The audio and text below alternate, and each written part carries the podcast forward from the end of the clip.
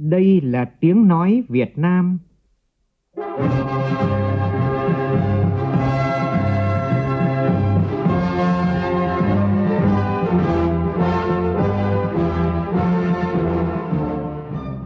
là tiếng nói Việt Nam, phát thanh từ Hà Nội, thủ đô nước Cộng hòa xã hội chủ nghĩa Việt Nam.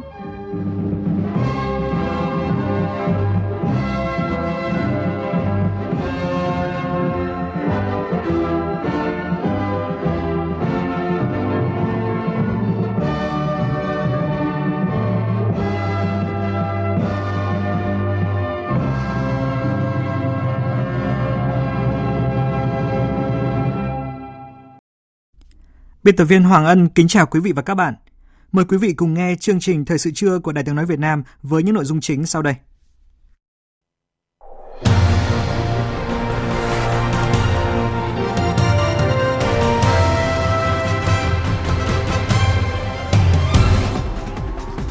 Khai mạc trọng thể kỳ họp bất thường lần thứ hai Quốc hội khóa 15 Tại kỳ họp, chính phủ trình quy hoạch tổng thể quốc gia tầm nhìn đến năm 2050, GDP bình quân đạt 27.000 đô la một người. Đại diện Tổng Công ty Đầu tư Phát triển Đường cao tốc Việt Nam VEC phản hồi chính thức về thông tin thu phí cao khi thuế giá trị gia tăng trở về mức 10%. Trong phần tin thế giới, lo ngại dịch COVID-19 lây lan, nhiều quốc gia đã và đang áp đặt trở lại các biện pháp hạn chế đối với du khách Trung Quốc. Nhật Bản hỗ trợ tiền cho các gia đình dịch chuyển về nông thôn. Đây là giải pháp nhằm giảm tải cho thủ đô cũng như là thúc đẩy sự phát triển cân bằng giữa thành thị và nông thôn.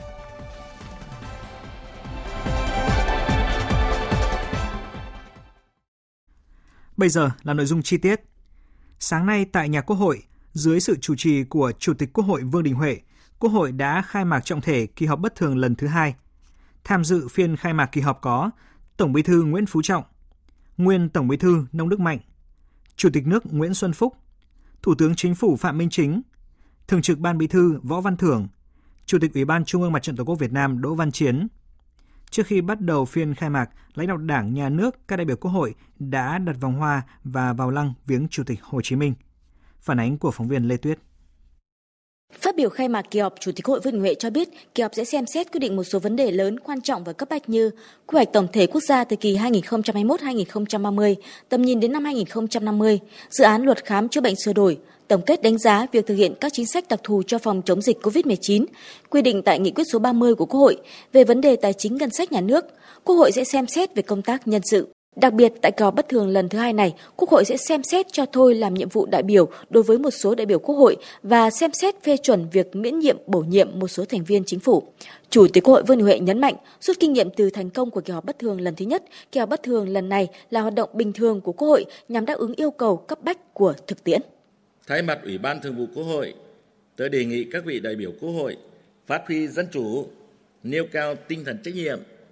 tập trung nghiên cứu, thảo luận sôi nổi, đóng góp nhiều ý kiến tâm đắc, sâu sắc và chất lượng, đề nghị các cơ quan của Quốc hội và chính phủ, các cơ quan hữu quan tổng hợp tiếp thu giải trình đầy đủ và nghiêm túc ý kiến của các vị đại biểu Quốc hội để hoàn thiện dự thảo luật, dự ảo, dự án nghị quyết với chất lượng cao nhất trình Quốc hội xem xét và quyết định tại kỳ họp này. Với niềm phấn khởi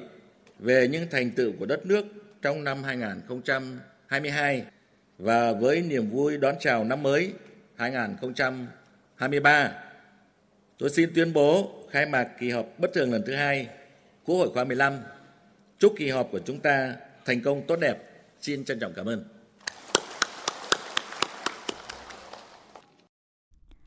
Trong sáng nay, Quốc hội đã nghe Bộ trưởng Bộ Kế hoạch và Đầu tư Nguyễn Trí Dũng trình bày tờ trình về quy hoạch tổng thể quốc gia thời kỳ 2021-2030, tầm nhìn đến năm 2050. Theo đó, quy hoạch tổng thể quốc gia đã dự báo tổng nhu cầu và cơ cấu vốn đầu tư để thực hiện quy hoạch, xây dựng hệ thống các giải pháp để huy động nguồn lực từ các khu vực kinh tế, bảo đảm liên kết nội vùng, liên vùng và hình thành các vùng động lực quốc gia, hành lang kinh tế ưu tiên – và cũng theo quy hoạch, mục tiêu đến năm 2030, GDP bình quân đạt khoảng 7.500 đô la Mỹ một người và tầm nhìn đến năm 2050 đạt khoảng 27.000 đô la Mỹ một người. Phóng viên Lại Hoa tổng hợp thông tin. Bộ trưởng Bộ Kế hoạch và Đầu tư Nguyễn Trí Dũng nêu rõ, trong quy hoạch tổng thể quốc gia đã quán triệt rõ quan điểm tổ chức không gian phát triển. Theo đó, không gian phát triển quốc gia phải được tổ chức một cách hiệu quả thống nhất trên quy mô toàn quốc, bảo đảm liên kết nội vùng, liên vùng và khai thác lợi thế so sánh từng vùng, nâng cao năng lực cạnh tranh quốc gia, phát huy có trọng tâm trọng điểm, tập trung vào một số địa bàn có điều kiện thuận lợi về vị trí địa lý, kết cấu hạ tầng kinh tế xã hội, nguồn nhân lực chất lượng cao, tầm nhìn đến năm 2050 là nước phát triển có thu nhập cao, xã hội công bằng, dân chủ, văn minh. Trong những nhiệm vụ trọng tâm thời kỳ quy hoạch, đáng chú ý chú trọng hình thành phát triển các hành lang kinh tế theo trục Bắc Nam, các hành lang kinh tế Đông Tây và vành đai kinh tế ven biển, các vành đai công nghiệp, đô thị và dịch vụ về định hướng phát triển và phân bố không gian các ngành lĩnh vực, tập trung phát triển vào một số ngành công nghiệp nền tảng, đáp ứng nhu cầu về tư liệu sản xuất cơ bản của nền kinh tế. Về dịch vụ, xây dựng các trung tâm thương mại tài chính mang tầm khu vực và thế giới tại các thành phố lớn gắn với phát triển các vùng động lực hành lang kinh tế, xây dựng các vùng sản xuất nông nghiệp tập trung gắn với phát triển trung tâm công nghệ chế biến, tập trung các nguồn lực phát triển mạng lưới kết cấu hạ tầng để hỗ trợ hình thành hành lang kinh tế, sớm hình thành hệ thống kết cấu hạ tầng đồng bộ hiện đại tại các vùng động lực. Về định hướng tổ chức không gian theo vùng lãnh thổ, Bộ trưởng Nguyễn Trí Dũng nêu rõ. Trên cơ sở các vùng kinh tế trọng điểm hiện nay, lựa chọn một số địa bàn có cái điều kiện thuận lợi nhất để hình thành các cái vùng động lực quốc gia bao gồm vùng động lực phía Bắc Hà Nội, Hải Phòng, Quảng Ninh, vùng động lực phía Nam bao gồm thành phố Hồ Chí Minh, Bình Dương, Đồng Nai, Bà Rịa Vũng Tàu, vùng động lực miền Trung, khu vực ven biển từ Thừa Thiên Huế, Đà Nẵng, Quảng Nam, Quảng Ngãi và vùng động lực của đồng bằng sông Cửu Long. Với các cực tăng trưởng tương ứng của mỗi vùng là Hà Nội, thành phố Hồ Chí Minh, Đà Nẵng và Cần Thơ từng bước xây dựng và hình thành vùng động lực tại các vùng Trung Du và miền núi phía Bắc, khu vực Bắc Trung Bộ, vùng Tây Nguyên. Về định hướng phát triển không gian biển, theo tờ trình, phát triển các vùng kinh tế biển dựa trên phát huy tối đa lợi thế so sánh về điều kiện tự nhiên, vị trí địa lý, bản sắc văn hóa, tính đa dạng của hệ sinh thái, đảm bảo hài hòa gắn kết và bổ trợ lẫn nhau giữa các ngành lĩnh vực trên biển và trên đất liền, quản lý giữ vững chủ quyền vùng trời quốc gia, khai thác sử dụng vùng trời đảm bảo an toàn tuyệt đối và hiệu quả hài hòa giữa phát triển kinh tế và đảm bảo quốc phòng an ninh, thực hiện kết luận 45 của Trung ương trong quy hoạch đã xác định tổ chức không gian phát phát triển vùng theo 6 vùng kinh tế xã hội hiện nay, đồng thời phân bổ hợp lý tiết kiệm hiệu quả nguồn lực đất đai, phát triển nông thôn toàn diện hiện đại, xanh sạch gắn với quá trình đô thị hóa, có cơ sở hạ tầng dịch vụ xã hội đồng bộ, tiệm cận với khu vực đô thị, giữ gìn phát huy bản sắc văn hóa dân tộc, tạo sinh kế bền vững cho người dân. Về giải pháp nguồn lực thực hiện quy hoạch, Bộ trưởng Nguyễn Trí Dũng nêu rõ. Trong quy hoạch tổng thể quốc gia đã dự báo tổng nhu cầu và cơ cấu vốn đầu tư để thực hiện quy hoạch, xây dựng hệ thống các giải pháp để huy động nguồn lực từ các khu vực kinh tế, đồng thời dự báo nhu cầu về lao động cho nền kinh tế và đề xuất các giải pháp về phát triển sử dụng nguồn nhân lực. Ngoài ra, trong quy hoạch cũng đã đề ra các cái giải pháp về cơ chế chính sách, phát triển khoa học, công nghệ, bảo vệ môi trường, tăng cường hợp tác quốc tế thẩm tra hồ sơ quy hoạch tổng thể quốc gia thời kỳ 2021-2030, tầm nhìn đến năm 2050, chủ nhiệm Ủy ban Kinh tế của Quốc hội Vũ Hồng Thanh nhấn mạnh, quy hoạch tổng thể quốc gia cơ bản phù hợp với chủ trương đường lối của Đảng, chính sách pháp luật của nhà nước. Về quan điểm tầm nhìn mục tiêu phát triển và những nhiệm vụ trọng tâm thời kỳ quy hoạch, Ủy ban Kinh tế đề nghị chính phủ cần nghiên cứu làm rõ hơn các nội dung phải định hướng trong việc sắp xếp phân bố không gian để đạt được mục tiêu và chiến lược đã đề ra. Bên cạnh đó, bổ sung nội dung về chất lượng nguồn nhân lực và quan điểm văn hóa là một trong các trụ cột phát triển bền vững đất nước, giảm trồng chéo trồng lấn xung đột trong sử dụng không gian giữa các ngành địa phương và quan điểm về phát triển kinh tế biển. Về dự báo xu thế phát triển, Ủy ban Kinh tế đề nghị đề nghị đánh giá rõ hơn sự phù hợp của việc phân chia các hành lang kinh tế, trục kinh tế, vùng động lực và vùng kinh tế trọng điểm, đồng thời đánh giá hiệu quả và hạn chế bất cập của việc phát triển các vùng, ngành, lĩnh vực theo lãnh thổ về phân bổ không gian phát triển kinh tế đối với công nghiệp đề nghị rà soát bổ sung các số liệu dẫn chứng cụ thể làm rõ những kết quả tồn tại hạn chế liên quan đến phân bố không gian phát triển của các ngành hiện trạng khai thác khoáng sản đối với đông lâm thủy sản cũng trong sáng nay, Bộ trưởng Bộ Tài chính Hồ Đức Phước trình bày tờ trình về việc điều chỉnh kế hoạch vốn vay lại năm 2022 của các địa phương, bổ sung dự toán chi thường xuyên năm 2021, nguồn vốn viện trợ không hoàn lại của nước ngoài và điều chỉnh dự toán kinh phí chưa sử dụng hết năm 2021 là 14.713 tỷ đồng. Thẩm tra nội dung này, Ủy ban Tài chính Ngân sách của Quốc hội thống nhất với đề xuất của Chính phủ, đồng thời kiến nghị Chính phủ thống nhất số liệu với Kiểm toán Nhà nước khi đề xuất dự toán chi nguồn viện trợ không hoàn lại, chi thường xuyên và chịu trách nhiệm về tính chính xác, đầy đủ của số liệu. Bên lề phiên khai mạc kỳ họp bất thường lần thứ hai Quốc hội sáng nay, sau khi nghe báo cáo giải trình tiếp thu chỉnh lý dự thảo luật khám bệnh chữa bệnh sửa đổi, các đại biểu cho rằng dự thảo luật trình Quốc hội lần này đã tiếp thu cơ bản những ý kiến đóng góp để giải quyết tốt hơn những vấn đề đang vướng mắc trong công tác khám chữa bệnh và trong ngành y tế. Cùng với việc đưa ra thảo luận tại kỳ họp bất thường, hy vọng dự thảo luật sẽ được hoàn thiện một bước và được thông qua. Ghi nhận của phóng viên Vân Hồng và Nguyên Nhung. Đại biểu Lê Hữu Trí, đoàn đại biểu Quốc hội tỉnh Khánh Hòa cho biết, báo cáo giải trình tiếp thu của Ủy ban xã hội tại phiên khai mạc đã nêu được các vấn đề cử tri đại biểu Quốc hội quan tâm góp ý thời gian qua. Nhân dân mong mỏi qua kỳ họp bất thường này, luật khám chữa bệnh được hoàn thiện để giải quyết các vấn đề cấp bách hiện nay. Nhưng mấy vấn đề hiện nay nó còn đang còn băn khoăn thôi, như cái điều vị pháp lý, vai trò hoặc là cơ chế hoạt động của cái ờ, hội đồng y khoa quốc gia hoặc là cái vấn đề mà hiện nay nó vướng nhất là cái vấn đề cơ chế tự chủ tài chính của các bệnh viện công lập hoặc là vấn đề giá các dịch vụ, giá khám chữa bệnh. Đó là ba vấn đề mà hiện nay là ờ, trên thực tế nó nhiều bất cập. Ờ, đối với ngành y tế cũng gặp khó khăn mà công tác khám chữa bệnh đối với nhân dân khó khăn. Và tôi nghĩ rằng ở chừng mực nào đó thì trong các cái điều khoản mà ờ, luật sửa đổi lần này mà đã được nêu trong cái báo cáo của Ủy ban xã hội á, thì tôi nghĩ rằng nó cũng giải quyết được một bước. Về nội dung tự chủ tài chính trong các bệnh viện công, một số đại biểu cho rằng vấn đề này chưa thể giải quyết dứt điểm trong luật này. Đại biểu Nguyễn Minh Hoàng, đoàn thành phố Hồ Chí Minh cho biết qua giám sát thì chúng tôi thấy rằng là vấn đề tự chủ nó còn là một câu chuyện dài. Chúng ta đi từng bước bởi vì đây là một việc làm mà chúng ta chưa có kinh nghiệm Ừ, và tiến tới làm sao đó chúng ta giải quyết được mục tiêu của nó là chăm sóc tốt nhất cho người bệnh và bảo đảm cho các bệnh viện phát triển. Đây là hai cái không có mâu thuẫn, nhưng mà thực tế là trong cái nguồn lực quốc gia của chúng ta, nếu chúng ta thêm bất kỳ cái gì thì chúng ta phải tính toán đến cái nguồn lực dành cho y tế.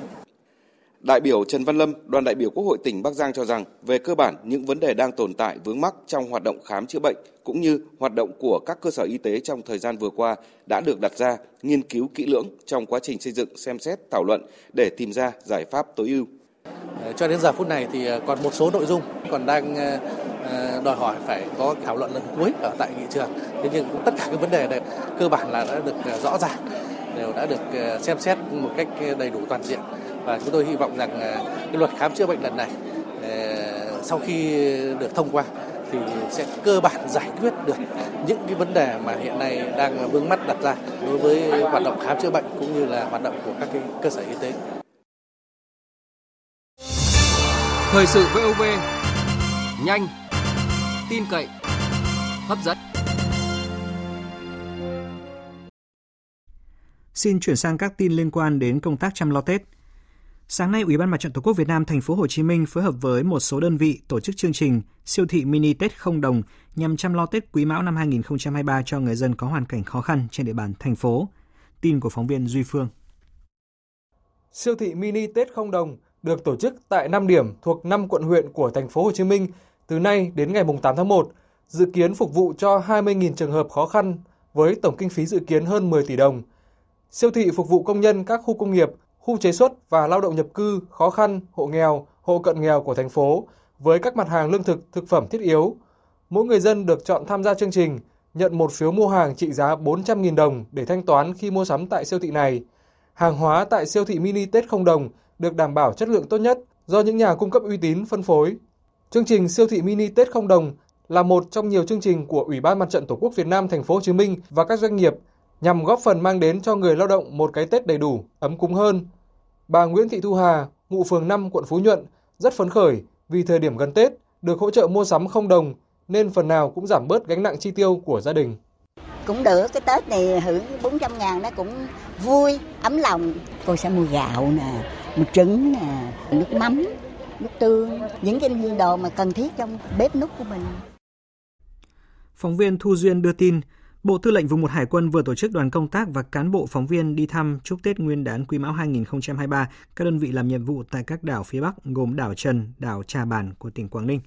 Chuyến thăm và tặng quà Tết sớm là nguồn động viên cổ vũ to lớn đối với cán bộ nhân dân trên tuyến đảo phía Bắc, góp phần tô thắm phẩm chất bộ đội cụ Hồ, người chiến sĩ hải quân, qua đó xây dựng tình đoàn kết quân dân gắn bó, xây dựng thế trận lòng dân, nền quốc phòng toàn dân, góp phần vào sự nghiệp xây dựng và bảo vệ vững chắc Tổ quốc.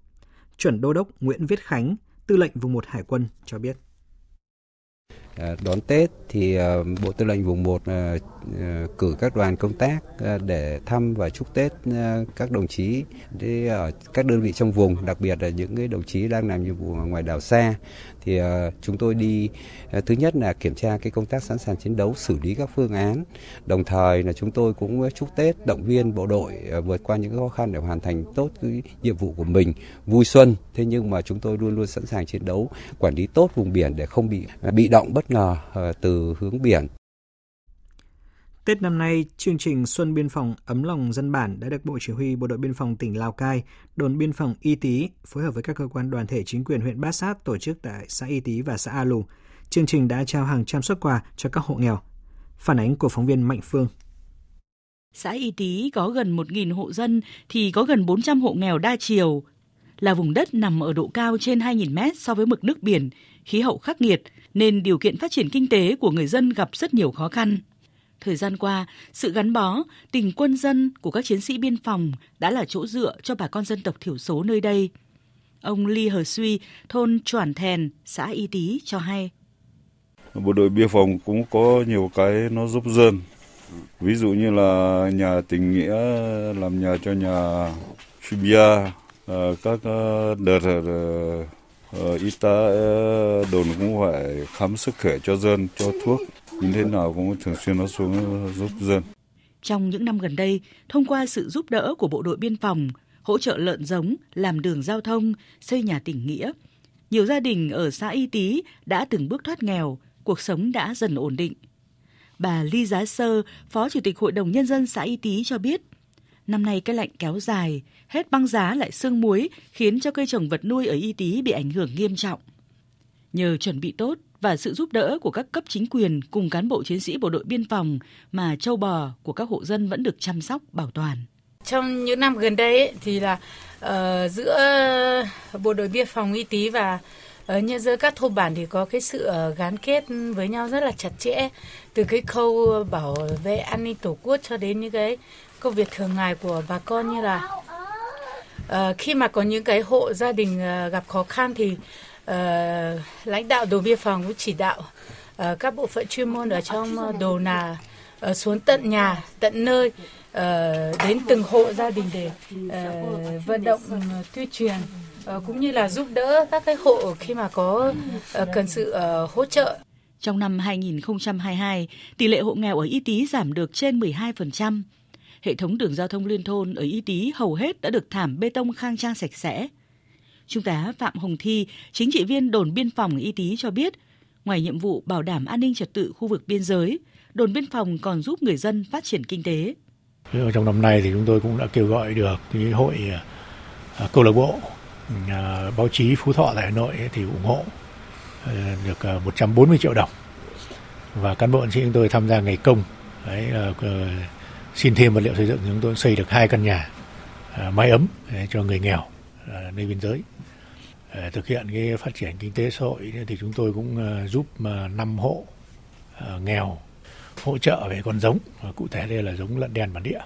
Từ cái nguồn vốn ban đầu đó thì bà con cũng có cái, dần dần có những cái bước phát triển kinh tế gia đình, dần dần ổn định cuộc sống. Tết năm nay, chương trình Xuân Biên phòng ấm lòng dân bản đã được Bộ Chỉ huy Bộ đội Biên phòng tỉnh Lào Cai, đồn biên phòng Y Tý phối hợp với các cơ quan đoàn thể chính quyền huyện Bát Sát tổ chức tại xã Y Tý và xã A Lù. Chương trình đã trao hàng trăm xuất quà trị giá mỗi suất 500.000 đồng cho các hộ nghèo. Cùng với đó, cán bộ chiến sĩ đồn biên phòng Y Tý đã vận động nhiều doanh nghiệp, các nhà hảo tâm với số tiền lên tới hàng trăm triệu đồng để hỗ trợ cho các gia đình chính sách còn gặp nhiều khó khăn tình quân dân ở Y Tý thật ấm lòng, nơi biên cương xa xôi của Tổ quốc. Trong hai ngày hôm qua và hôm nay, tại khu công nghiệp Trà Nóc 1, quận Bình Thủy, Liên đoàn Lao động thành phố Cần Thơ tổ chức chương trình Chợ Tết Công đoàn năm 2023. Bà Huỳnh Thị Hiền, Phó Chủ tịch Thường trực Liên đoàn Lao động thành phố cho biết, đơn vị triển khai tổ chức các hoạt động chăm lo Tết với chủ đề Tết xung vầy xuân gắn kết, trao 8.500 xuất quà, mức hỗ trợ là 500.000 đồng một người, chi bằng tiền mặt cho đoàn viên, người lao động có hoàn cảnh khó khăn, bị ảnh hưởng do dịch COVID-19, bị tai nạn lao động, bệnh nghề nghiệp, mắc bệnh hiểm nghèo. Nữ công nhân đang mang thai hoặc nuôi con nhỏ dưới 6 tuổi bị giảm thu nhập, đoàn viên người lao động thiếu mất việc làm, đoàn viên người lao động chưa có điều kiện về quê sum họp với gia đình trong dịp Tết Nguyên đán, đoàn viên người lao động không về quê đón Tết ở lại làm việc, lao động sản xuất. Trong cái chuỗi chương trình hoạt động của cái chương trình Tết xuân về xuân gắn kết thì chúng tôi sẽ tổ chức đi thăm các cái điểm nhà trọ, khu ờ, công nhân ở mà những công nhân không có điều kiện để về quê đón Tết sẽ tặng những cái sức quà ấm áp yêu thương để anh em ờ, chia sẻ những cái ờ, nỗi nhớ quê cũng như là đỡ buồn trong các cái ngày Tết Nguyên đán sắp đến thì tinh thần là chỉ đạo công đoàn các cấp đều phải cùng đồng tâm hiệp lực cùng với liên đoàn lao động thành phố để chăm lo những cái phần quà cho người lao động. Theo thông tin từ Công đoàn Tập đoàn Than khoáng sản Việt Nam TKV, để chăm lo đời sống vật chất và tinh thần cho công nhân lao động dịp Tết cổ truyền dân tộc, dự kiến ngày mai ngày 6 tháng 1 năm 2023, Công đoàn TKV sẽ tổ chức chương trình Tết Thợ Mỏ Xuân Gắn Kết năm 2023. Chương trình Tết Thợ Mỏ Xuân Gắn Kết năm 2023 được công đoàn của TKV tổ chức tại 6 vùng, trong đó riêng tại địa bàn tỉnh Quảng Ninh sẽ tổ chức tại 3 vùng, gồm vùng Cẩm Phả tại quảng trường 12 tháng 11, vùng Hạ Long tại khu tập thể công nhân công ty than Hòn Gai và vùng Uông Bí Đông Triều tại công ty than Mạo Khê. Thời sự VOV,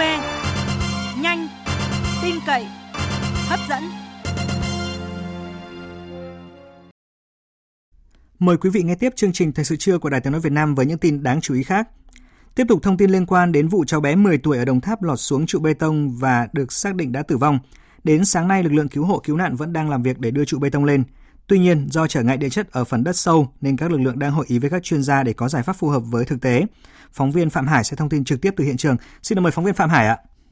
À, vâng, thưa quý vị và các bạn, à, thì đến thời điểm hiện tại thì vẫn chưa thể mà đưa trụ bê tông ờ, lên được như dự kiến ờ, vì lực lượng chức năng vẫn đang gặp khó về địa chất phức tạp. Thì ờ, trong sáng nay tại hiện trường, lực lượng chức năng cũng đã tiếp tục thảo luận cùng các chuyên gia tại hiện trường cũng như trực tuyến để đưa ra những cái giải pháp hiệu quả nhất ờ, để đưa trụ bê tông lên. Đây là những khó khăn lớn nhất mà lực lượng cứu hộ gặp phải trong những ngày vừa qua khi mà thực hiện khoan xuống độ sâu 30 đến 40 mét gặp phải ờ, tầng đất ờ, phức tạp bám dính cao. Thì theo ông Đoàn Tấn Biểu, Phó Chủ tịch Ủy ban nhân dân tỉnh Đồng Tháp, xuyên đêm qua thì đội cứu hộ vẫn phối hợp thực hiện nhiệm vụ liên tục tại hiện trường để đưa, để đưa cháu bé lên Ờ, sau đó dùng các biện pháp để hỗ trợ gia đình. Tuy nhiên việc đưa cháu bé lên, bé lên mặt đất vẫn gặp rất nhiều khó khăn. Vì vậy các đơn vị thi công cũng như các uh, đội ngũ cũng đã hội ý để trưng cầu ý kiến của các chuyên gia về lĩnh vực uh, để giải quyết những cái tầng địa chất ở phía sâu và các biện pháp tối ưu đã được lựa chọn để mà đưa những đoạn ống bê tông lên. Việc thi công ở cái tầng đất sâu thì cần có những cái sự tính toán và các giải pháp kỹ thuật phù hợp, đủ thiết bị chuyên dụng mới thực hiện được Tuy nhiên thì cái công việc cứu hộ vẫn đang được thực hiện ở mức độ cao nhất với những cái giải pháp được điều chỉnh uh, thay đổi kịp thời để sớm hoàn thành cái công việc đưa cháu bé lên khỏi mặt đất. Uh, các chuyên gia trong nước và quốc tế được thông qua trực tuyến và trực tiếp cũng đã cung cấp thông tin đề xuất cùng địa phương để giải quyết vấn đề. Hiện tại thì các chuyên gia của Bộ Giao thông Vận tải, Bộ Xây dựng, Bộ Nông nghiệp cùng các lực lượng uh, quân đội, công an và hàng trăm người tham gia cứu hộ vẫn đang triển khai các giải pháp để đưa trụ bê tông lên mặt đất Vâng, xin trở lại với ờ, biên tập viên chương trình. Xin cảm ơn phóng viên Phạm Hải đã cung cấp những thông tin vừa rồi và thưa quý vị, chúng tôi sẽ liên tục thông tin về công tác cứu hộ trong vụ việc trong những bản tin và chương trình thời sự của Đài Tiếng nói Việt Nam. Mời quý vị chú ý đón nghe. Vietnam Airlines và trường phi công bay Việt vừa đón nhận giấy chứng nhận phê chuẩn cơ sở đủ điều kiện đào tạo huấn luyện nghiệp vụ nhân viên hàng không mức 1 để thực hiện các khóa huấn luyện người lái máy bay tư nhân từ Cục Hàng không Việt Nam – Đồng thời Vietnam Airlines và Bay Việt chính thức khánh thành trường bay tại sân bay Rạch Giá, trường đào tạo phi công dân dụng đầu tiên tại tỉnh Kiên Giang và khu vực miền Nam. Với việc đón giấy chứng nhận và khánh thành trường bay tại Rạch Giá, Bay Việt đã chính thức trở thành trường bay đầu tiên của nước ta huấn luyện cả lý thuyết và thực hành bay phi công cơ bản tại Việt Nam. Sự kiện cũng đánh dấu bước tiến lớn trong đào tạo nhân lực ngành hàng không kỹ thuật cao, không chỉ đối với Vietnam Airlines mà còn đối với toàn ngành hàng không Việt Nam – Chứng nhận vừa nêu cho phép huấn luyện trên máy bay thực tiễn chứ không chỉ dừng ở huấn luyện lý thuyết hàng không hoặc là huấn luyện trên buồng lái mô phỏng. Việc có khả năng huấn luyện cả lý thuyết và thực hành bay phi công cơ bản tại Việt Nam giúp rút ngắn thời gian huấn luyện tại nước ngoài và giảm chi phí huấn luyện cho học viên. Ủy ban nhân dân tỉnh Bình Dương vừa công bố ứng dụng di động có tên gọi là Bình Dương số, phục vụ nhu cầu của người dân và doanh nghiệp với mục tiêu chuyển đổi số lấy người dân doanh nghiệp làm trung tâm. Tin của phóng viên Thiên Lý thường trú tại thành phố Hồ Chí Minh. Người dân sử dụng điện thoại thông minh có thể dễ dàng tải app Bình Dương số khi tìm kiếm trên App Store hệ điều hành iOS, CH Play hệ điều hành Android. App này ưu tiên chọn thực hiện việc cung cấp các dịch vụ thiết yếu phục vụ người dân và doanh nghiệp. Ngoài ra, mọi người cài app Bình Dương số còn có thể phản ánh tình hình an ninh trật tự, đời sống, tiếp nhận thông báo quan trọng, khẩn cấp, thông tin về môi trường, tra cứu thông tin quy hoạch, xem trực tiếp tình hình giao thông tại các tuyến đường, tiện ích thông tin tuyển dụng. Ông Trần Duy Tình, người dân ở Bình Dương nói, theo xu hướng hiện đại ai cũng dùng điện thoại thông minh nên ứng dụng này rất tiện lợi, giúp người dân cập nhật thông tin trong tỉnh nhanh hơn. Nó là một cái cầu nối cập nhật nhanh nhất mọi thông tin giữa người dân và lãnh đạo các cấp và mình sẽ được cập nhật ngay trên cái trang trên điện thoại của mình. Một cái điều mà không cần phải lòng vòng từ ngày xưa đến giờ. Bây giờ thì rất là tiện lợi và nó rất là thiết thực. Còn doanh nghiệp thì hy vọng những đổi mới của tỉnh sẽ đỡ mất công đi lại, giảm thời gian thực hiện thủ tục hành chính. Việc trả lời qua hệ thống công trực tuyến cũng giúp doanh nghiệp nắm thông tin cụ thể về các thủ tục, tiến độ giải quyết hồ sơ và phản ánh những bất cập. Riêng việc hỗ trợ doanh nghiệp tuyển dụng ngay từ trên app Bình Dương số được đánh giá cao. Dịch vụ này sẽ hỗ trợ doanh nghiệp tìm lao động ngay trên môi trường Internet thay vì phải chạy khắp nơi để tìm người. Chị Lê Hà Tiến, nhân viên làm công tác nhân sự của công ty Ho Chen Vina cho biết. Cái người lao động phổ thông thì chưa chắc họ đã sử dụng được những cái này. Tương lai thì phải bắt buộc phải vậy thôi. Tương lai thì cứ chuyển đổi số riết hết rồi. Ý là cái hướng làm sao mà để hướng dẫn hoặc là nó đơn giản để cho nhiều cái thành phần có thể tiếp cận. Cùng với ra máy app, Ủy ban Nhân dân tỉnh Bình Dương cũng đã ra mắt ba phiên bản tiếng Hàn, Hoa, Nhật trên cổng thông tin điện tử Bình Dương. Trước đó, cổng này chỉ có phiên bản tiếng Việt và tiếng Anh là một tỉnh thu hút nhiều doanh nghiệp FDI với 65 quốc gia và vùng lãnh thổ có dự án đầu tư trực tiếp tại Bình Dương. Do đó, Bình Dương bổ sung thêm phiên bản tiếng Hàn, tiếng Hoa, tiếng Nhật nhằm giúp doanh nghiệp nước ngoài nắm thêm các chính sách của tỉnh, đồng thời đưa thông tin hình ảnh của Bình Dương gần hơn với bạn bè quốc tế. Cũng tại Bình Dương, Sở Y tế tỉnh này vừa phối hợp với Công an tỉnh triển khai mô hình điểm khám chữa bệnh sử dụng thẻ căn cước công dân gắn chip thay thế thẻ bảo hiểm y tế, thực hiện khai báo lưu trú và xác thực à, định danh điện tử tại bệnh viện đa khoa tỉnh. Thời gian tới, ngành y tế Bình Dương đặt mục tiêu nhân rộng tiện ích này tới các bệnh tới các đơn vị trên địa bàn tỉnh, nhất là tuyến huyện và thị xã, tuyến cơ sở, phấn đấu 100% cơ sở khám chữa bệnh sử dụng thẻ căn cước công dân gắn chip thay thế thẻ bảo hiểm y tế. Trước thông tin bị phản ánh thu phí cao khi mà thuế giá trị gia tăng VAT trở về 10% trên các tuyến cao tốc, ông Nguyễn Công Hưng, tránh văn phòng Tổng công ty Đầu tư Phát triển Đường cao tốc Việt Nam VEC đã có phản hồi chính thức. Ông Nguyễn Công Hưng cho biết để hỗ trợ doanh nghiệp người dân giảm bớt khó khăn do ảnh hưởng của dịch COVID-19, từ ngày 1 tháng 2 đến ngày 31 tháng 12 năm 2022, chính phủ giảm thuế VAT từ 10% xuống 8% cho các phương tiện qua trạm thu phí giao thông. Từ ngày 1 tháng 1 năm 2023, thuế VAT trở về 10%, nên các tuyến đường cao tốc có thu phí đưa mức thuế VAT trở lại 10% như trước đây. Thêm nữa, đại diện VEC cho biết, phương thức thu phí hệ thống đường cao tốc do VEC làm chủ đầu tư là phương thức thu phí kín khi chưa áp dụng thu phí không dừng chủ phương tiện trả phí bằng tiền mặt để phù hợp với các mệnh giá tiền lẻ. VEC đã tính toán giá vé đường cao tốc trên nguyên tắc làm tròn các mệnh giá cước phí. Phần lớn việc làm tròn đều giảm so với giá trị thực được tính toán theo hướng có lợi cho người tham gia giao thông. Từ ngày 1 tháng 8 năm 2022, hệ thống thu phí không dừng đã đưa vào sử dụng toàn bộ trên các tuyến đường cao tốc. Các giao dịch được trừ tự động trên tài khoản của khách hàng tham gia giao thông, không phụ thuộc vào các mệnh giá như khi thu tiền mặt trước đây. Sở Y tế thành phố Hồ Chí Minh vừa có công văn yêu cầu các cơ sở khám chữa bệnh và cơ sở nhập khẩu dịch truyền albumin globulin lên kế hoạch dự trữ đảm bảo cung ứng trước nguy cơ thiếu hụt nguồn cung các loại dịch truyền này. Tin chi tiết cho biết. Albumin thuộc nhóm các chế phẩm từ máu được điều chế từ máu toàn phần chứa các protein hòa tan và điện giải đã loại bỏ thành phần như là yếu tố đông máu, các enzyme, Albumin thường được sử dụng để điều trị tình trạng sốc do mất máu, bỏng, giảm protein huyết tương do phẫu thuật hoặc suy gan. Globulin huyết thanh được sử dụng chủ yếu để điều trị duy trì cho những người bệnh không có khả năng sản xuất đủ kháng thể, một kháng thể phổ biến nhất trong máu, sữa non và dịch mô. Sở Y tế thành phố yêu cầu các cơ sở khám chữa bệnh trên địa bàn có kế hoạch cụ thể trong việc dự trù dự trữ, chủ động liên hệ kịp thời với cơ sở cung ứng, nhập khẩu để ký hợp đồng mua sắm, tổ chức biện pháp chủ động thay thế hai bịch truyền vừa nêu trong trường hợp có nguy cơ nguồn cung bị thiếu hụt. Đối với cơ sở cung ứng nhập khẩu dịch truyền albumin, globulin, Sở Y tế thành phố đề nghị thực hiện các biện pháp để đảm bảo nguồn cung tối đa các loại dịch truyền này, ưu tiên cung ứng cho đơn vị có công văn đề nghị cung ứng và đơn vị có báo cáo thiếu dịch truyền. Cùng với đó, các cơ sở cung ứng nhập khẩu có trách nhiệm tổng hợp dự trù của các cơ sở khám chữa bệnh đã trúng thầu để lập kế hoạch và ký hợp đồng sớm với cơ sở sản xuất cung ứng thuốc nhằm đảm bảo những cơ sở này chủ động trong việc sản xuất cung ứng kịp thời cho thị trường Việt Nam, tránh thiếu dịch truyền albumin và globulin cho do ký hợp đồng muộn. Trước đó, một số bệnh viện trên địa bàn thành phố Hồ Chí Minh đã có báo cáo về Sở Y tế về tình trạng thiếu dịch truyền albumin, globulin. Nguyên nhân được cho là do dịch COVID-19 và xung đột ở châu Âu dẫn đến thiếu hụt nguồn cung huyết tương, nguyên liệu chính sản xuất albumin, globulin và nhu cầu sử dụng tăng đột biến. Thưa quý vị, theo kế hoạch của Tổng cục Thủy lợi Bộ Nông nghiệp Phát triển Nông thôn, từ 0 giờ ngày mai sẽ bắt đầu đợt lấy nước đầu tiên gieo cấy lúa đông xuân 2022-2023 khu vực Trung Du và Đồng bằng Bắc Bộ. Để đảm bảo việc lấy nước, các nhà máy thủy điện có dung tích hồ chứa lớn ở khu vực phía Bắc như là Hòa Bình, Sơn La, Tuyên Quang đã tăng cường sản nước qua phát điện trong hai ngày qua. Theo kế hoạch, các hồ thủy điện sẽ xả khoảng hơn 4 tỷ mét khối nước và chia làm hai đợt với tổng cộng là 12 ngày. Phóng viên Nguyên Long thông tin.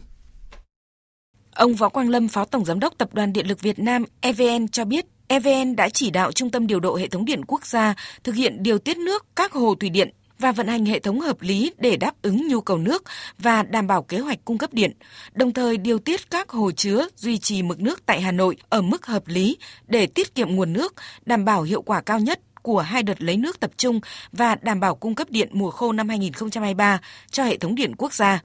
Bắt đầu từ ngày 3 tháng 1 thì các nhà máy điện ở phía Bắc, ở Tuyên Quang rồi các cái nhà máy điện trên cái bậc thang sông Đà đã bắt đầu xả nước để đổ ải cho vụ đông xuân. Và năm ngoái thì đặt ra một cái mục tiêu 3 đợt 19 ngày, chúng ta phải xả 5,9 tỷ. Nhưng mà nhờ cái sự phối hợp rất tốt của các địa phương với tập đoàn điện Việt Nam rồi được cái sự hỗ trợ tuyên truyền giải thích cho người dân và các công ty thủy nông ở các địa phương thì chúng ta thực hiện là 4,25 tỷ. Chúng ta bớt đi được khoảng 4 năm ngày. Thì năm nay thì chúng ta đặt ra một cái kế hoạch là xả khoảng 4,9 tỷ trong vòng có hai đợt thôi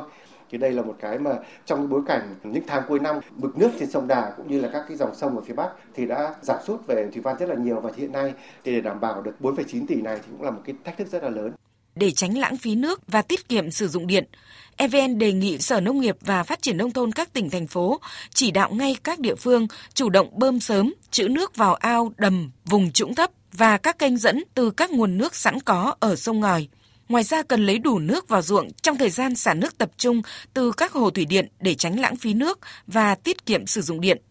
Các đơn vị của ngành điện lực cũng đề nghị các công ty khai thác công trình thủy lợi trên địa bàn 11 tỉnh thành phố, khu vực Trung du và Đồng bằng Bắc Bộ theo dõi sát nguồn nước trong thời gian xả nước tập trung để bơm nước vào hệ thống thủy nông, sử dụng có hiệu quả nguồn nước từ các hồ thủy điện, đảm bảo cung cấp đủ lượng nước đổ ải và tưới dưỡng cho lúa. Trước đó, tại hội nghị triển khai nhiệm vụ năm 2023 của Tổng cục Thủy lợi, Thứ trưởng Bộ Nông nghiệp và Phát triển Nông thôn Nguyễn Hoàng Hiệp cũng đã yêu cầu Tổng cục Thủy lợi chỉ đạo các đơn vị khai thác công trình thủy lợi theo dõi chặt chẽ tình hình khí tượng thủy văn để tổ chức thực hiện tốt việc lấy nước đổ ải, tăng cường tiết kiệm nước cho phát điện vào mùa khô năm 2023 càng ngày thì chúng ta lấy nước vụ đông xuân càng tốt hơn và đồng thời tiết kiệm nước hơn cho thủy điện hòa bình. Ví dụ như là năm nay cũng là lần đầu tiên sau rất nhiều năm chúng ta uh, lấy nước hai đợt không lấy đợt ba tổng cục thủy lợi phải chỉ đạo rất sát các địa phương. Mà nếu chúng ta lấy nước hai đợt thì năm nay chúng ta lại tiết kiệm ít nhất là 2 tỷ mét khối nước. Mà 2 tỷ mét khối nước nhân ra tối thiểu để phát điện bình thường là 300 đồng một mét khối. Thì 2 tỷ mét khối nước được 600 tỷ. Được 600 tỷ nếu mà nhân ra tiền phát điện và bây giờ, trước khi chuyển sang phần tin thế giới, chúng tôi xin gửi đến quý vị tin không khí lạnh và mưa lớn ở Trung Bộ và Tây Nguyên. Thưa quý vị và các bạn, theo Trung tâm Dự báo Khí tượng Thủy văn, không khí lạnh được bổ sung vào chiều tối và đêm nay tại khu vực Bắc Bộ, với nhiệt độ cao nhất trong ngày dao động từ 18 đến 21 độ. Về tối và đêm, trời rét, vùng núi có nơi rét đậm, rét hại. Khu vực Trung và Nam Trung Bộ tiếp tục có mưa lớn diện rộng với tổng lượng mưa có nơi trên 400 mm. Do mưa lớn nên từ nay đến ngày 8 tháng 1, trên các sông từ Thừa Thiên Huế đến Khánh Hòa có khả năng xuất hiện một đợt lũ. Nguy cơ xảy ra lũ quét, sạt lở đất ở vùng núi, ngập úng và ngập lụt vùng trũng thấp ven sông, khu đô thị tại các tỉnh từ Thừa Thiên Huế đến Khánh Hòa. Khu vực Nam Bộ và Tây Nguyên chiều nay có mưa với nhiệt độ trong ngưỡng từ 23 cho đến 31 độ.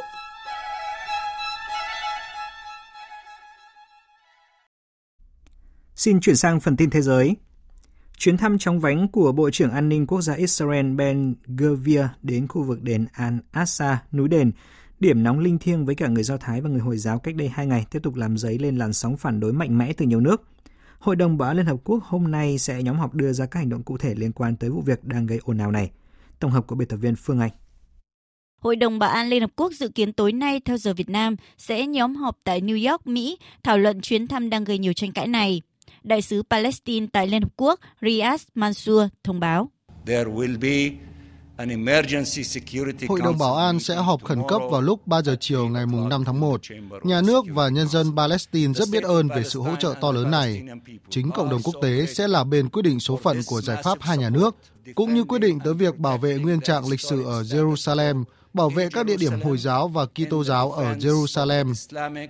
Bộ Ngoại giao Libya hôm qua chỉ trích mạnh mẽ chuyến thăm của Bộ trưởng An ninh Quốc gia Israel, coi đây là nỗ lực nhằm thay đổi hiện trạng lịch sử và pháp lý của đền thờ Hồi giáo Al-Aqsa và vi phạm rõ ràng các nghị quyết quốc tế liên quan. Trong khi đó, người phát ngôn Bộ Ngoại giao Đức nhấn mạnh Đức phản đối các bước đi đơn phương gây nguy hiểm cho hiện trạng khu phức hợp đền thờ Hồi giáo Al-Aqsa ở Jerusalem. Trước đó, Bộ Ngoại giao Ai Cập cảnh báo những hậu quả tiêu cực của các hành động như vậy đối với sự ổn định và an ninh của các vùng lãnh thổ bị chiếm đóng, cũng như tương lai của hòa bình khu vực, đồng thời kêu gọi tất cả các bên liên quan cần kiềm chế và tránh các hành động khiêu khích. Ông Hussein al-Sheikh, Tổng thư ký Tổ chức Giải phóng Palestine, thì cho rằng việc ông Ben Gvir đến đền Al-Aqsa với tư cách là Bộ trưởng An ninh Israel là thách thức trắng trợn. Trước làn sóng phản đối mạnh mẽ từ Palestine và cộng đồng quốc tế, giới chức Israel khẳng định Thủ tướng Benjamin Netanyahu đã cam kết nghiêm chỉnh giữ nguyên hiện trạng tại khu phức hợp tọa lạc đền thờ Hồi giáo Al-Aqsa. Tổng thống Philippines Marcos đang có chuyến thăm Trung Quốc. Trong cuộc hội đàm với Chủ tịch Trung Quốc Tập Cận Bình tại Bắc Kinh hôm qua, hai bên đã nhất trí khởi động lại các cuộc đàm phán về khai thác dầu khí. Phóng viên Bích Thuận, thường trú Đại tiếng nói Việt Nam tại Bắc Kinh, Trung Quốc đưa tin. Trong ngày 4 tháng Giêng, Tổng thống Philippines Marcos, người đang có chuyến thăm cấp nhà nước tới Trung Quốc, đã tiến hành hội đàm với Chủ tịch Tập Cận Bình, đồng thời hội kiến Thủ tướng Lý Khắc Cường và Ủy viên trưởng Ủy ban Thường vụ Đại hội đại biểu Nhân dân toàn quốc, tức Chủ tịch Quốc hội Trung Quốc là Chiến Thư. Tại cuộc hội đàm, Chủ tịch Tập Cận Bình và Tổng thống Marcos đều khẳng định sẵn sàng nối lại các cuộc đàm phán về khai thác dầu khí. Ông Tập Cận Bình khẳng định Trung Quốc luôn đặt Philippines vào hướng ưu tiên trong chính sách ngoại giao láng giềng và kiên trì cách nhìn nhận mối quan hệ giữa hai nước từ tầm cao chiến lược và toàn cục. Ông hy vọng chuyến thăm của ông Marcos không chỉ là chuyến đi hoài niệm mà còn là chuyến đi khai mở. Ông cho biết hai bên đã thiết lập bốn lĩnh vực hợp tác trọng điểm gồm nông nghiệp, cơ sở hạ tầng, năng lượng, giao lưu nhân dân và văn hóa. Theo ông, đây là các trụ cột của quan hệ hợp tác chiến lược toàn diện giữa hai bên. Do vậy cần nỗ lực vun đắp những điểm tăng trưởng và tạo ra điểm nhấn mới. Ông Tập Cận Bình tuyên bố Trung Quốc sẵn sàng tiếp tục xử lý thỏa đáng các vấn đề trên biển với Philippines thông qua hiệp thương hữu nghị, tái khởi động đàm phán về khai thác dầu khí, thúc đẩy hợp tác khai thác dầu khí ở các khu vực phi tranh chấp, triển khai hợp tác năng lượng xanh như quang điện, năng lượng gió và ô tô năng lượng mới. Trong khuôn khổ chuyến thăm, hai bên đã ký các văn kiện hợp tác về sáng kiến vành đai và con đường, nông ngư nghiệp, cơ sở hạ tầng, tài chính, hải quan, thương mại điện tử, du lịch và ra tuyên bố chung. Nhằm gia tăng sức mạnh quân sự, Tổng thống Nga Vladimir Putin vừa ra lệnh đưa tàu khu trục đô đốc Gaskov được trang bị tên lửa siêu thanh Zikron và phục vụ chiến đấu. Phóng viên Đài tiếng nói Việt Nam thường trú tại Liên bang Nga đưa tin. Theo Tổng thống Putin, việc đưa tàu khu trục đô đốc Gaskov được trang bị hệ thống tên lửa siêu thanh Zircon vào phục vụ chiến đấu là một sự kiện rất quan trọng của Nga Trước hết, tôi muốn cảm ơn các chuyên gia của Tổ hợp Công nghiệp Quân sự đã phát triển và bắt đầu sản xuất hàng loạt loại vũ khí độc đáo này. Như tôi đã nói, nó không có điểm tương đồng với vũ khí của bất kỳ quốc gia nào trên thế giới. Tôi chắc chắn rằng những vũ khí mạnh mẽ như vậy sẽ giúp bảo vệ Nga một cách đáng tin cậy khỏi các mối đe dọa tiềm tàng từ bên ngoài và sẽ giúp đảm bảo lợi ích quốc gia của đất nước chúng ta. Tổng thống Putin cũng nhấn mạnh rằng Nga sẽ tiếp tục phát triển tiềm năng chiến đấu của lực lượng vũ trang và sản xuất các mẫu vũ khí và trang thiết bị quân sự thiết tiến để bảo vệ an ninh của nước này trong những thập kỷ tới. Lo ngại tình hình dịch COVID-19, nhất là khi Trung Quốc vừa nới lỏng hạn chế phòng dịch, nhiều quốc gia đã và đang áp đặt trở lại các biện pháp hạn chế đối với du khách đến từ quốc gia châu Á này. Tuy nhiên, biện pháp có phần đối xử phân biệt này đang vấp phải sự phản đối của không ít tổ chức quốc tế lớn trên thế giới, trong đó có Tổ chức Y tế Thế giới và Hiệp hội Vận tải Hàng không Quốc tế. Tổng hợp của biên tập viên Hồng Nhung. Phát biểu trước báo giới hôm qua, Tổng Giám đốc Hiệp hội Vận tải Hàng không Quốc tế Winley Wans bày tỏ không ủng hộ đối với quy định xét nghiệm COVID-19 đối với du khách đến từ Trung Quốc. Hàng không quốc tế mới chỉ được khôi phục trở lại sau gần 3 năm đại dịch. Tuy nhiên, các biện pháp hạn chế dịch đang có xu hướng được áp đặt trở lại tại một số nơi. Điều này sẽ ngăn cản sự đi lại tự do, dễ dàng của mọi người, ảnh hưởng không nhỏ đến hoạt động hàng không quốc tế và sự hồi phục của ngành hàng không quốc tế. Không chỉ Hiệp hội Vận tải Hàng không Quốc tế, trước đó Cơ quan Quản lý các sân bay châu Âu, Trung tâm Phòng ngừa và Kiểm soát Dịch bệnh châu Âu và Tổ chức Y tế Thế giới trước đó cũng nhận định rằng các biện pháp hạn chế đi lại trên toàn cầu không thực sự hiệu quả trong việc ngăn chặn sự lây lan của dịch COVID-19. Phát biểu tại họp báo ở Geneva, Thụy Sĩ hôm qua, Tổng Giám đốc Tổ chức Y tế Thế giới Ghebreyesus cho biết cơ quan này vẫn duy trì liên lạc với Trung Quốc để nắm bắt tình hình dịch bệnh. Để ngăn ngừa nguy cơ lây nhiễm COVID-19, Tổng Giám đốc Tổ chức Y tế Thế giới tiếp tục nhấn mạnh vai trò của tiêm chủng, đặc biệt là các mũi tăng cường giúp giảm thiểu các ca bệnh nặng và nhập viện vì mắc COVID-19. Chúng tôi đang tiếp tục yêu cầu Trung Quốc cung cấp dữ liệu nhanh chóng, thường xuyên và đáng tin cậy hơn về số ca nhập viện và tử vong, cũng như giải trình tự virus theo thời gian thực toàn diện hơn. Tổ chức Y tế Thế giới lo ngại về nguy cơ đối với sức khỏe của người dân Trung Quốc và đã nhắc lại tầm quan trọng của việc tiêm chủng, bao gồm cả tiêm các mũi nhắc lại để bảo vệ người dân không phải nhập viện, tình trạng bệnh tiến triển nặng hoặc tử vong. Điều này đặc biệt quan trọng đối với người lớn tuổi, những người có bệnh nền và những người có nguy cơ cao. Trong tuần qua, nhiều quốc gia thành viên Liên minh châu Âu đã thực hiện các hạn chế riêng đối với du khách đến từ Trung Quốc. Một số quan chức y tế khối này lưu ý rằng các biến thể hiện đang bùng phát ở Trung Quốc đã có mặt ở châu Âu. Chính phủ Nhật Bản sẽ hỗ trợ tới 1 triệu yên Nhật tương đương khoảng 7.700 đô la Mỹ cho mỗi trẻ em trong một gia đình nếu họ đồng ý chuyển từ Tokyo về các địa phương khác để sinh sống. Đây là giải pháp nhằm giảm tải cho thủ đô cũng như là thúc đẩy sự phát triển cân bằng giữa thành thị và nông thôn. Chương trình hỗ trợ mới sẽ có hiệu lực từ tháng 4 tới. Hiện đã có khoảng 1.300 địa phương đăng ký tiếp đón người từ Tokyo đến sinh sống trong năm nay. Trong bối cảnh các hãng công nghệ bị ảnh hưởng bởi suy thoái kinh tế toàn cầu, gã khổng lồ công nghệ của Mỹ là Amazon cho biết sẽ sa thải 18.000 nhân viên. Đây là đợt sa thải lớn nhất của một công ty công nghệ trong thời gian vừa qua. Một thông tin rất đáng chú ý dành cho những người yêu công nghệ đó là tập đoàn điện tử Samsung vừa chính thức ra mắt chạm sạc không dây có tên là SmartThings tại triển lãm điện tử tiêu dùng 2023 đang diễn ra ở Las Vegas của Mỹ. Biên tập viên Thu Hoài thông tin.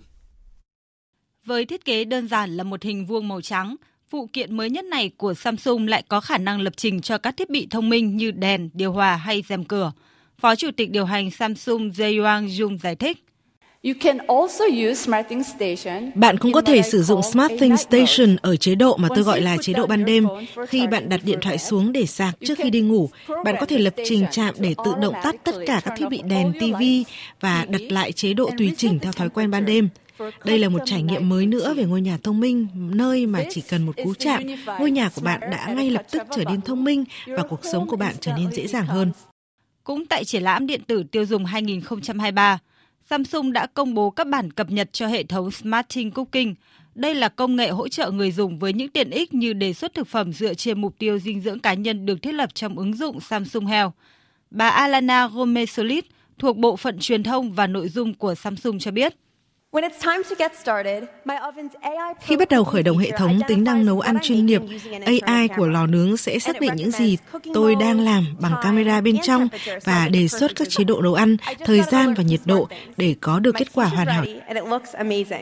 ManTV trên Samsung Smart TV cũng là cái tên đáng chú ý được Samsung giới thiệu tại triển lãm điện tử tiêu dùng năm nay. Công nghệ cho phép người dùng xem cùng lúc các nội dung khác nhau trong khi có thể kết nối các tai nghe riêng biệt để nghe nội dung đang được hiển thị trên một nửa màn hình của họ. Với tính năng trò chuyện cùng nhau, nhiều người có thể kết nối điện thoại với TV để tham gia phòng trò chuyện và gửi tin nhắn trong bất kỳ sự kiện trực tiếp nào. Phần cuối của chương trình Thời sự trưa nay, mời quý vị cùng đến với trang tin đầu tư tài chính và những thông tin thể thao. Trang tin đầu tư tài chính. Thưa quý vị và các bạn, phiên giao dịch sáng nay công ty vàng bạc đá quý Sài Gòn niêm yết giá vàng SJC mua vào mức 66 triệu 400 nghìn đồng một lượng và bán ra 67 triệu 200 nghìn đồng một lượng. Công ty vàng bạc đá quý Bảo Tín Minh Châu niêm yết giá vàng dòng Thăng Long mua vào mức 52 triệu 860 nghìn đồng một lượng và bán ra 53 triệu 710 nghìn đồng một lượng. Sáng nay, tỷ giá trung tâm được Ngân hàng Nhà nước công bố ở mức 23.603 đồng đổi 1 đô la Mỹ, không đổi so với phiên hôm qua. Tỷ giá mua bán tham khảo được Sở Giao dịch Ngân hàng Nhà nước duy trì ở mức 23.450 đồng đến 24.780 đồng 1 đô la Mỹ.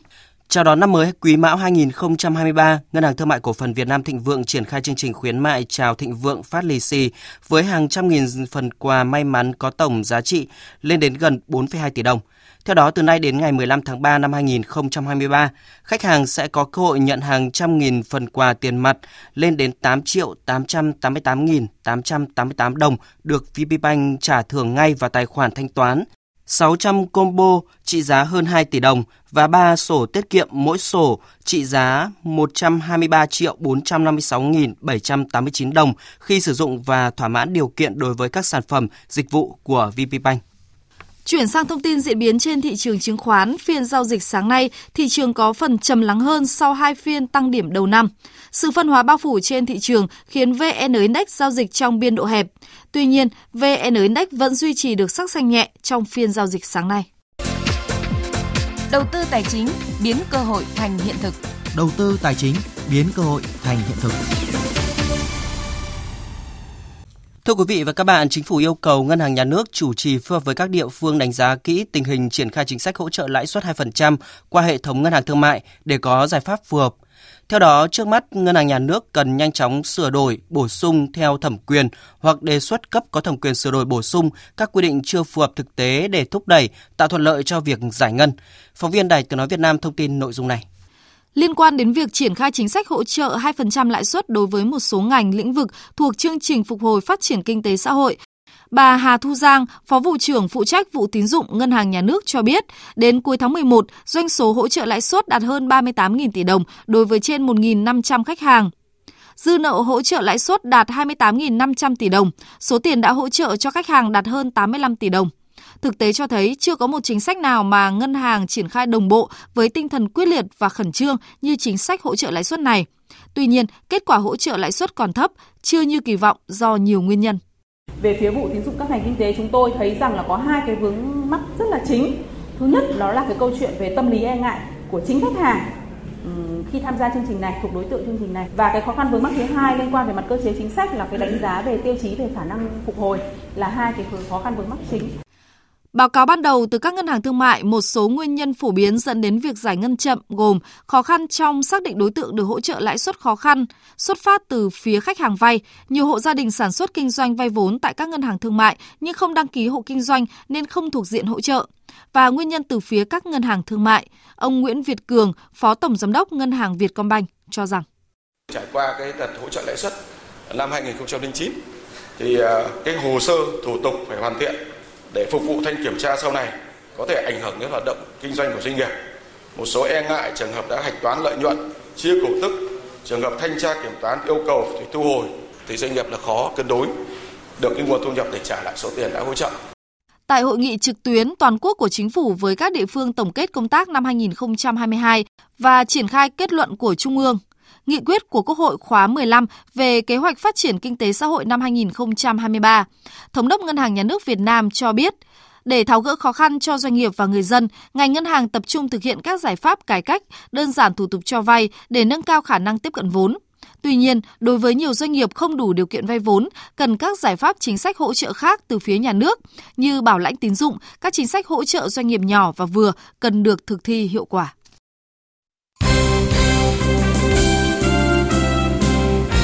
Quý vị và các bạn, chiều mai đội tuyển Việt Nam bước vào trận bán kết lượt đi AFF Cup 2022 với đối thủ Indonesia. Mối duyên nợ của hai nền bóng đá là chất xúc tác giúp trận đấu trên sân Gelora Bung Karno được kỳ vọng sẽ rất hấp dẫn. Nhiều thứ đáng để chờ đợi. Tiền đạo Nguyễn Tiến Linh chia sẻ trước thềm trận đấu. Uh, Indonesia là một đội bóng mạnh của khu vực và cách họ đang thể hiện uh, cũng rất là tốt và đội tuyển Việt Nam cũng có cái uh, những cái chiến thuật riêng để có thể khắc chế đội tuyển Indonesia và hy vọng là sẽ thi đấu tốt trước đội tuyển Indonesia ở trận đấu bán kết. Trong quá khứ, Indonesia chưa bao giờ là đối thủ dễ chơi với đội tuyển Việt Nam. Theo thống kê, đội tuyển Việt Nam đã 26 năm chưa biết đến chiến thắng trước Indonesia ở giải đấu số 1 khu vực ngay cả ở lần đối đầu gần nhất tại AFF Cup 2020. Dù được đánh giá cao hơn, tạo ra thế trận áp đảo, nhưng đội tuyển Việt Nam vẫn bị Indonesia cầm chân với tỷ số hòa không đều. Bên cạnh cái rớp trong quá khứ, làm khách trên chảo lửa Gelora Bung Karno cũng là thách thức lớn đối với đội tuyển Việt Nam. Huấn luyện viên Park Hang-seo khẳng định. Indonesia từng vào chung kết kỳ AFF Cup trước Họ cũng có nhiều thay đổi thời gian gần đây khi nhập tịch một số cái tên chất lượng. Cầu thủ Indonesia sở hữu kỹ thuật, chiến thuật và thể lực tốt. Rõ ràng đó là đối thủ khó chịu. Hy vọng chúng tôi sẽ giành kết quả tốt nhất. Như tôi đã từng nói trước đây, những hành vi uy hiếp đe dọa của cổ động viên chủ nhà với đối thủ không thể xuất hiện trong bóng đá. Áp lực khi đá trên sân khách là điều đương nhiên, nhưng cầu thủ của tôi có năng lực và kinh nghiệm để vượt qua. Tôi sẽ khuyên họ bình tĩnh thi đấu. Từ ngày làm huấn luyện viên trưởng đội tuyển Việt Nam, tôi chưa bao giờ thua Indonesia. Tôi tự tin Việt Nam có thể thắng họ ở bán kết. Chiều nay, thầy trò huấn luyện viên Park Hang-seo có buổi tập chính thức làm quen sân thi đấu Bung Karno. Đây cũng là bước chuẩn bị cuối cùng của đội tuyển Việt Nam trước khi bước vào trận bán kết lượt đi lúc 16 giờ 30 phút chiều mai. Một ngày sau khi Hoàng Anh Gia Lai thông báo chia tay Nguyễn Văn Toàn, câu lạc bộ bóng đá Hàn Quốc Seoul Ilen FC công bố bản hợp đồng với tiền đạo 26 tuổi. Seoul Ilen FC đăng thông tin chiêu mộ Văn Toàn trên các kênh mạng xã hội chính thức của đội bóng với thông báo Chúng tôi đã chiêu mộ tiền đạo của đội tuyển quốc gia Việt Nam Nguyễn Văn Toàn cho xuất ngoại binh Đông Nam Á. Bên cạnh đó là một video Văn Toàn gửi lời chào đến người hâm mộ. Tôi sẽ chơi cho đội bóng ở mùa giải 2023. Hẹn gặp mọi người ở Seoul. Liên đoàn bóng đá Việt Nam đã xây dựng kế hoạch tập huấn chất lượng cho đội tuyển nữ Việt Nam trong năm 2023 nhằm hướng đến lần đầu tiên tham dự World Cup nữ. Theo đó, đội sẽ tập huấn tại Nhật Bản trước thềm SEA Games 32 diễn ra vào tháng 5 năm 2023. Kết thúc SEA Games, đoàn quân của huấn luyện viên Mai Đức Trung tiếp tục tập huấn tại châu Âu, thi đấu giao hữu với đội tuyển Đức. Trước ngày tranh tài tại World Cup, các cầu thủ nữ Việt Nam sẽ có thêm hai trận đấu hạng A nữa gặp chủ nhà New Zealand và Tây Ban Nha. Đây đều là những đối thủ mạnh, có nhiều kinh nghiệm, sẽ phù hợp để đội chuẩn bị cho giải đấu nữ lớn nhất hành tinh. Sáng nay, giải đua xe đạp quốc tế truyền hình Bình Dương 2023 khởi tranh. Giải có sự tham gia của 15 đội, trong đó có 12 đội đua hàng đầu cả nước và 3 đội quốc tế. Các vận động viên sẽ tranh tài ở 7 chặng đua với tổng cự ly gần 1.000 km. Giải đấu được xem là khởi động cho một năm sôi nổi của các vận động viên đua xe đạp Việt Nam. Cô Rơ Phan Hoàng Thái của đội Dược Domeco Đồng Tháp chia sẻ. Đến với năm nay thì BTV làm rất là mạnh, đặc biệt là chú tâm về trình độ chuyên môn khi mà mời những cái nước như là Philippines, Thái Lan hoặc là Hàn Quốc thì đó là những đội mà có thể nói xe đạp rất là phát triển trong khu vực châu Á hiện nay. Thì uh, nhìn chung thì em nghĩ là giải năm nay sẽ có tính chuyên môn rất cao khi mỗi đội sẽ thi đấu với một đội. Xét về số lượng thì các vận động viên sẽ ngang như nhau hết nhưng mà em đặc biệt đánh giá rất là cao các đội quốc tế. Uh, bên cạnh đó thì đó cũng là cơ hội để mà các vận động viên trong nước có thể cọ sát và nâng cao trình độ của mình. Giải bóng rổ nhà nghề Đông Nam Á ABL 2023 vừa khởi tranh. Đại diện duy nhất của Việt Nam là Sài Gòn Heat đã có chiến thắng đầu tay với tỷ số 84-76 trước đối thủ Macau Black Bear đến từ Macau. Đây là giải đấu được thành lập từ năm 2009 và là sân chơi chất lượng của các câu lạc bộ bóng rổ chuyên nghiệp Đông Nam Á. Ba năm sau khi mùa giải 2019-2020 bị hủy giữa chừng vì COVID-19, giải này đã quay trở lại. Sài Gòn Heat đã có 8 lần tham gia ABL trong đó có 3 lần liên tiếp lọt vào bán kết ở các mùa 2014, 2015, 2016 và 2016, 2017. Tiền đạo Harry Kane lập cú đúp, còn Son Heung-min góp một bàn thắng, một kiến tạo giúp Tottenham thắng chủ nhà Crystal Palace 4-0 ở vòng 19 ngoại hạng Anh diễn ra dạng sáng nay. Đây là chiến thắng đầu tiên của Tottenham khi bóng đá cấp câu lạc bộ trở lại sau World Cup 2022.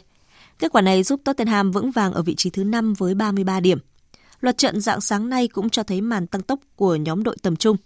Trên sân nhà, Southampton thất thủ 0-1 trước đội bóng mới lên hạng Nottingham Forest và dậm chân ở cuối bảng xếp hạng. Leeds United cũng không tận dụng được lợi thế sân nhà khi chỉ hòa hai đều với West Ham. Dự báo thời tiết Dự báo thời tiết chiều và đêm nay, phía Tây Bắc Bộ có mưa nhỏ vài nơi, gió nhẹ, trời rét, có nơi rét đậm rét hại, nhiệt độ từ 11 đến 23 độ. Phía Đông Bắc Bộ và Thanh Hóa có mưa nhỏ vài nơi, gió Đông Bắc cấp 2, cấp 3, trời rét. Vùng núi có nơi rét đậm rét hại, nhiệt độ từ 14 đến 22 độ. Khu vực từ Nghệ An đến Thừa Thiên Huế, phía Bắc có mưa, mưa rào rải rác. Phía Nam từ Quảng Trị đến Thừa Thiên Huế có mưa vừa, mưa to, có nơi mưa rất to và rông. Gió Bắc đến Tây Bắc cấp 2, cấp 3, trời rét nhiệt độ từ 16 đến 21 độ. Khu vực từ Đà Nẵng đến Bình Thuận có mưa vừa, mưa to, có nơi mưa rất to và rải rác có rông. Gió Bắc đến Đông Bắc cấp 2, cấp 3. Vùng ven biển phía Nam có nơi cấp 4, cấp 5, giật cấp 6, cấp 7, phía Bắc trời lạnh. Nhiệt độ từ 20 đến 26 độ. Khu vực Tây Nguyên và Nam Bộ có mưa vừa, mưa to, có nơi mưa rất to và rông. Gió Đông Bắc cấp 2, cấp 3, đêm trời rét nhiệt độ từ 16 đến 30 độ. Khu vực Hà Nội có mưa nhỏ vài nơi, gió đông bắc cấp 2, cấp 3, trời rét, nhiệt độ từ 16 đến 22 độ. Dự báo thời tiết biển, vùng biển Bắc và Nam Vịnh Bắc Bộ có mưa vài nơi, tầm nhìn xa trên 10 km, gió đông bắc cấp 5 có lúc cấp 6, đêm mạnh dần lên cấp 6, giật cấp 7, cấp 8, biển động. Vùng biển từ Quảng Trị đến Quảng Ngãi, vùng biển từ Bình Định đến Ninh Thuận, từ Bình Thuận đến Cà Mau, khu vực giữa Biển Đông, có mưa rào rải rác và có nơi có rông. Tầm nhìn xa trên 10 km, giảm xuống từ 4 đến 10 km trong mưa. Gió Đông Bắc cấp 6, có lúc cấp 7, giật cấp 8, biển động mạnh.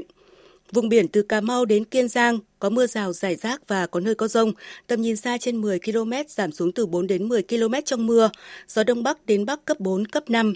Khu vực Bắc Biển Đông, khu vực quần đảo Hoàng Sa thuộc thành phố Đà Nẵng có mưa rào rải rác và có nơi có rông ở phía Nam. Tầm nhìn xa trên 10 km, giảm xuống từ 4 đến 10 km trong mưa. Gió Đông Bắc cấp 6, cấp 7, giật cấp 8, biển động mạnh.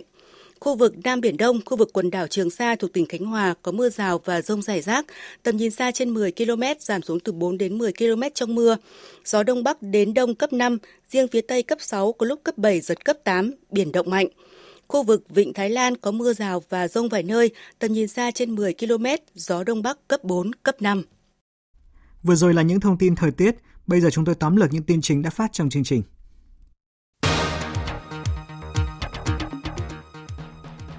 Kỳ họp bất thường thứ hai của Quốc hội khóa 15 diễn ra ngay trong những ngày đầu năm 2023, xem xét quyết định các nội dung hết sức quan trọng. Rút kinh nghiệm từ thành công của kỳ họp bất thường lần thứ nhất, kỳ họp bất thường lần này là hoạt động bình thường của Quốc hội nhằm đáp ứng yêu cầu cấp bách của thực tiễn. Lực lượng cứu hộ vụ cháu bé bị lọt xuống trụ bê tông ở Đồng Tháp vẫn đang nỗ lực ở mức cao nhất với giải pháp được điều chỉnh thay đổi kịp thời để sớm hoàn thành công việc đưa cháu bé lên mặt đất. Các chuyên gia trong nước và quốc tế thông qua trực tiếp và trực tuyến đã cung cấp thông tin đề xuất để cùng địa phương giải quyết vấn đề. Lo ngại tình hình dịch COVID-19, nhất là khi Trung Quốc vừa nới lỏng hạn chế phòng dịch, nhiều quốc gia đã và đang áp đặt trở lại các biện pháp hạn chế đối với du khách Trung Quốc. Tuy nhiên, những biện pháp này đang vấp phải sự phản đối của không ít tổ chức quốc tế lớn trên thế giới, trong đó có Tổ chức Y tế Thế giới và Hiệp hội Vận tải Hàng không Quốc tế.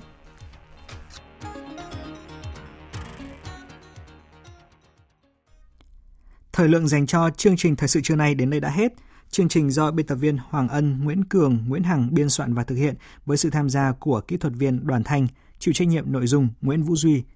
Xin kính chào tạm biệt và hẹn gặp lại quý vị trong những chương trình sau.